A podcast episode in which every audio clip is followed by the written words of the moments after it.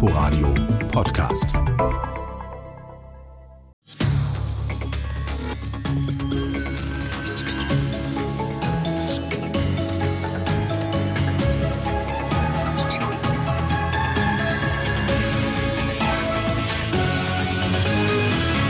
Herzlich willkommen beim Inforadio-Podcast Täter, Opfer, Polizei. Für immer verschwunden? Mein Name ist Raphael Knob. Ich bin Journalist beim RBB und ich stelle Ihnen in drei Folgen drei der bekanntesten und rätselhaftesten vermissten Fälle der vergangenen Jahre aus Berlin und Brandenburg vor. Die Vermissten sind Mädchen bzw. junge Frauen im Teenageralter. 1997 verschwand Maike Thiel aus Legebruch in Brandenburg im Alter von 17 Jahren. 2006 verschwand Georgine Krüger aus Berlin-Moabit im Alter von 14 Jahren. Im Februar dieses Jahres verschwand Rebecca Reusch aus Berlin-Rudow im Alter von 15 Jahren. Drei ähnliche Fälle, schweigende mutmaßliche Täter, aber keine Leichen.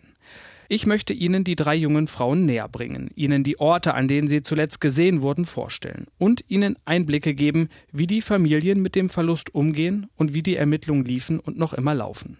Immer in der Hoffnung, dass es doch noch neue Hinweise gibt, wo die Mädchen sind. Kapitel 1 Georgine Krüger Und die ganzen Beschwerden und wir sind ganz allein gegen den Rest. Türkisch für Anfänger. Im Jahr 2006 die ARD-Vorabendserie für Teenies und ihre Familien. In der Serie geht es um die Patchwork-Familie Öztürk, um Berlin und die Schwierigkeit der Integration unterschiedlicher Kulturen. Berliner Alltag eben. Georgine Krüger oder Gina, wie sie eigentlich von allen nur genannt wird, wohnt in Moabit. Die 14-Jährige mit ihren braunen, glatten Haaren und Seitenscheitel ist ein großer Fan der Serie. Vor einiger Zeit hatte sie sich sogar auf eine Statistenrolle beworben und überraschend eine Zusage bekommen.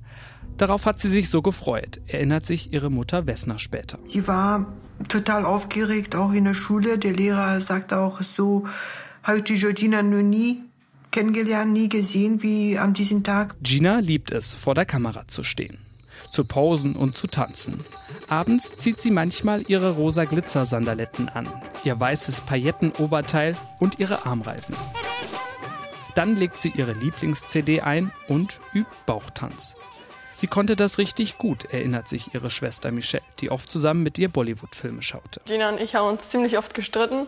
Und wenn es aber um Filme schauen ging, dann hat sie mich meistens mitschauen lassen. Und es war auch meistens egal, für welches Alter der Film war. Ich kenne einen Film, der ist ab 16 oder 18. Den habe ich mir trotzdem mit sechs angeschaut, mit ihr. Gina geht in die achte Klasse der Fontane-Oberschule. Sie ist sehr beliebt bei ihren Freundinnen. Nach der Schule chattet sie oft mit ihnen. Einen eigenen Computer hat sie aber noch nicht. Den wünscht sie sich zu Weihnachten. Was sie nicht weiß, ihre Mama hat tatsächlich vor, ihr diesen Wunsch zu erfüllen. Dazu kommt es aber nicht, denn Weihnachten 2006 ist Gina bereits seit drei Monaten verschwunden.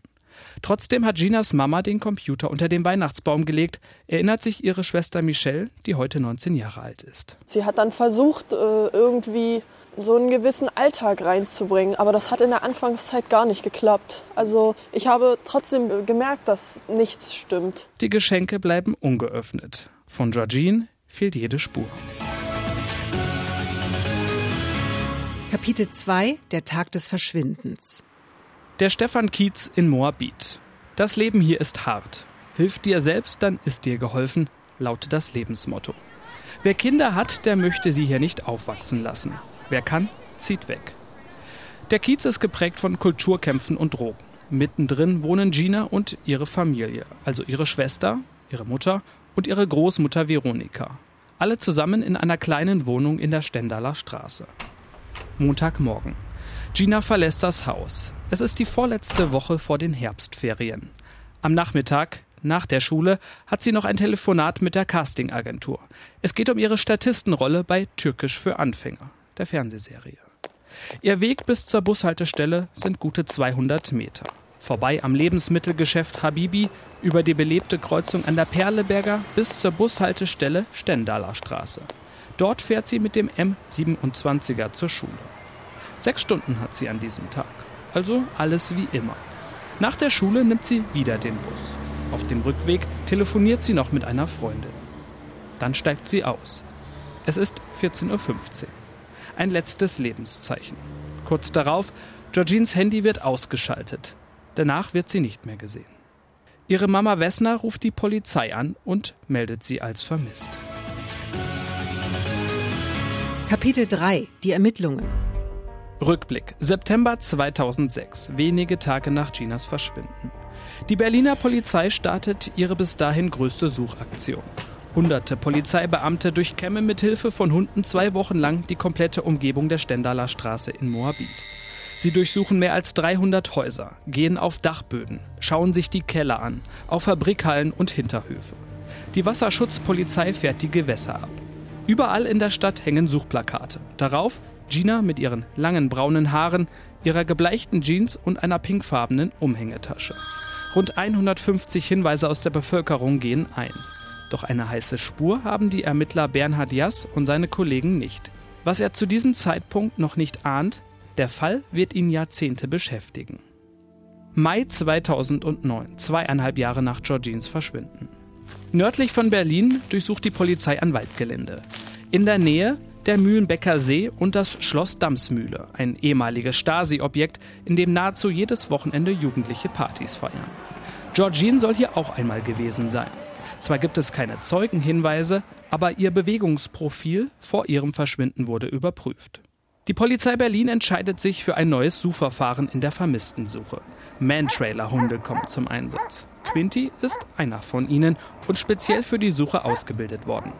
Anders als Fährtenhunde können Mantrailer zehntausende Geruchsmoleküle einer Person in der Luft erschnüffeln.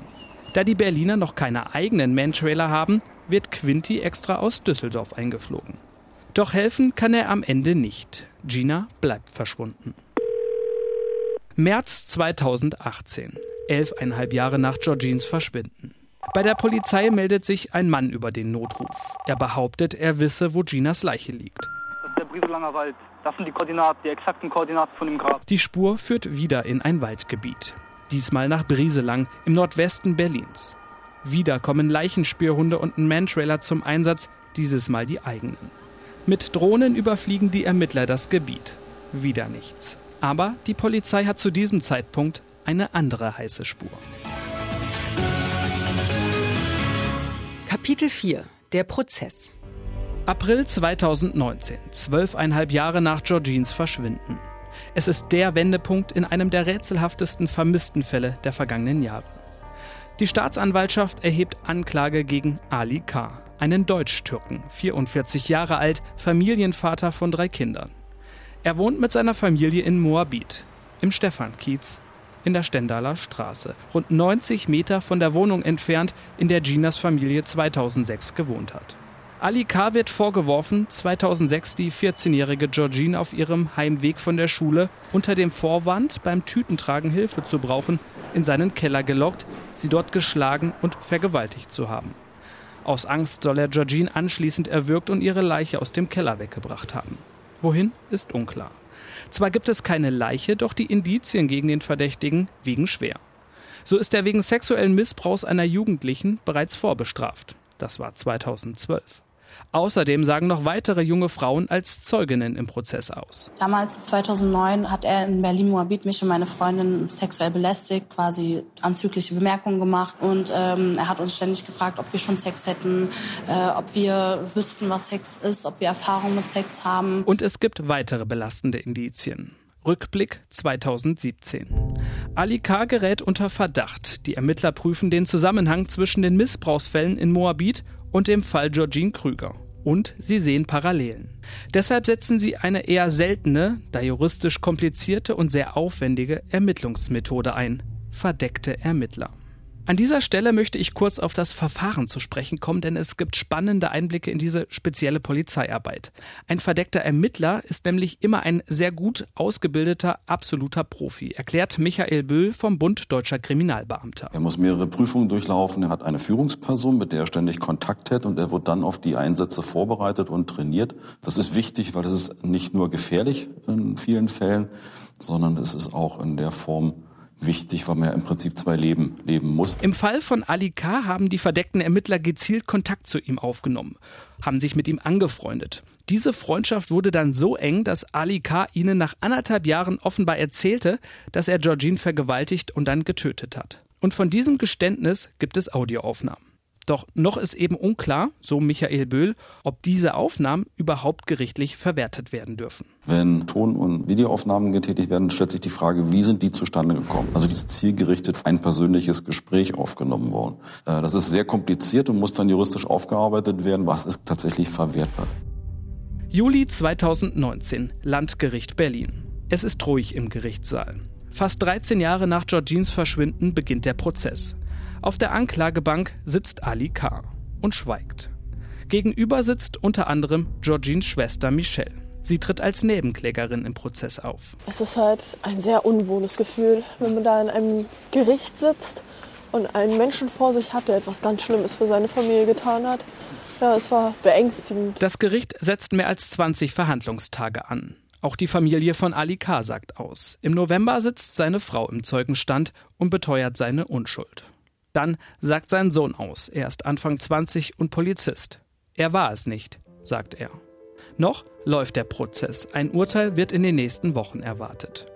Georgines Familie hofft auf eine lebenslängliche Haftstrafe für Ali K. Aber vor allem hofft sie auf eine Aussage, was genau mit ihrer geliebten Tochter vor 13 Jahren im September passiert ist. Sollten Sie Hinweise haben, die zum Auffinden der Leiche beitragen könnten, dann gehen Sie bitte zur Polizei.